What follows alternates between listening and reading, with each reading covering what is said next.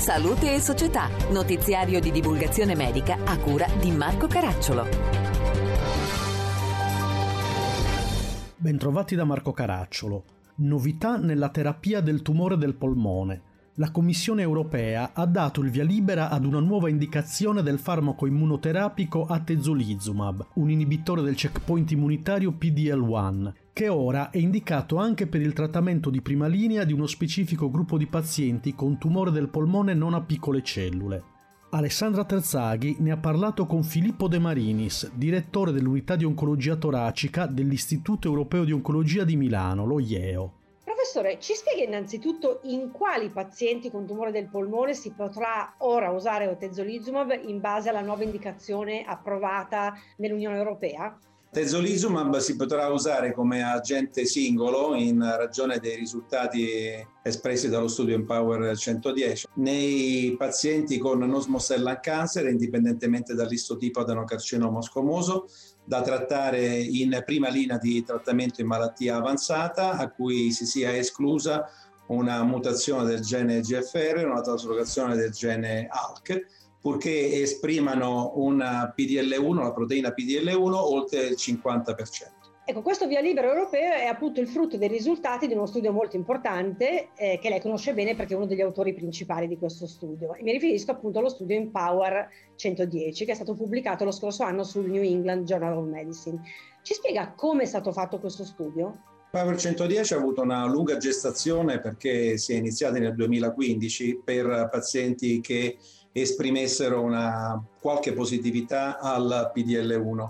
Poi le approvazioni successive da parte di pembrolizumab negli iperespressi hanno portato a una modifica del protocollo, così come due studi per i due istotipi differenti del non small cell sono stati unificati. Quindi alla fine si è avuto uh, uno studio unico dove atezolizumab veniva messo in challenge verso la chemioterapia o standard o per l'adenocarcinoma o per il carcinoma squamoso con un uh, mantenimento nel braccio dell'atezolizumab uh, per pazienti che esprimessero appunto una uh, positività a PDL1. Lo studio era eh, di tipo gerarchico, quindi prima bisognava dimostrare una positività in sopravvivenza nei pazienti iperespressi e poi in tutti gli altri pazienti dove l'espressione era inferiore. E quindi che risultati ha dato lo studio in Power 110 e che risultati si possono ottenere quindi con atezolizumab in questo setting di pazienti per quanto riguarda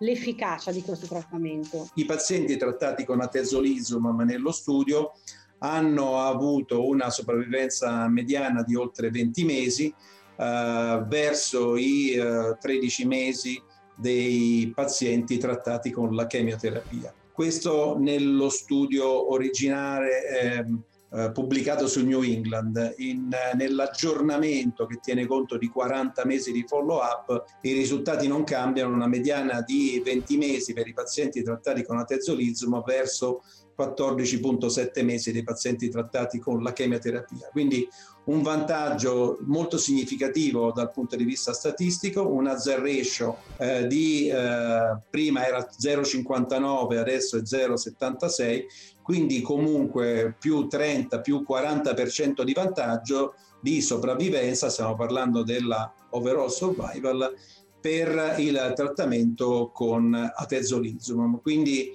un'affermazione di questa modalità di trattamento al posto della chemioterapia. E per quanto riguarda la sicurezza, che cosa possiamo dire? Atezolizumab consente di risparmiare la tossicità della chemioterapia? E più in generale, qual è il suo profilo sotto questo punto di vista?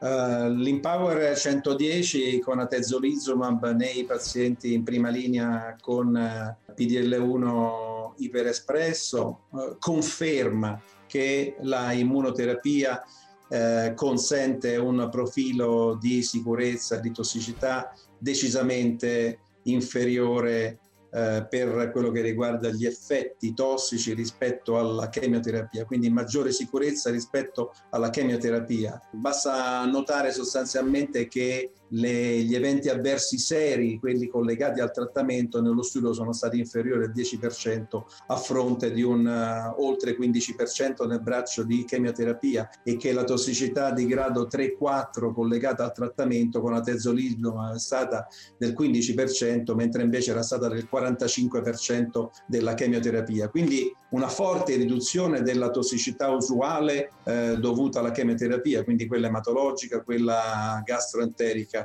eh, quella renale. Sicuramente c'è l'aumento dell'incidenza della tossicità immunocorrelata in relazione all'utilizzo del farmaco immunoterapico, ma c'è da considerare che se eh, ragioniamo su i gradi 3-4 di tossicità immunocorrelata con atezolizumab non si va oltre l'8% di questa tossicità. Quindi comunque un grado comunque contenuto che riconferma che è più sicuro trattarsi con l'immunoterapico che con la chemioterapia. Per questa edizione è tutto. Da Marco Caracciolo a risentirci.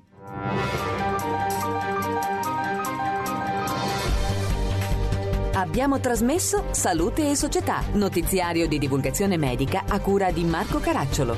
Per consultare l'archivio delle puntate precedenti visitate il sito internet www.divulgazione.it.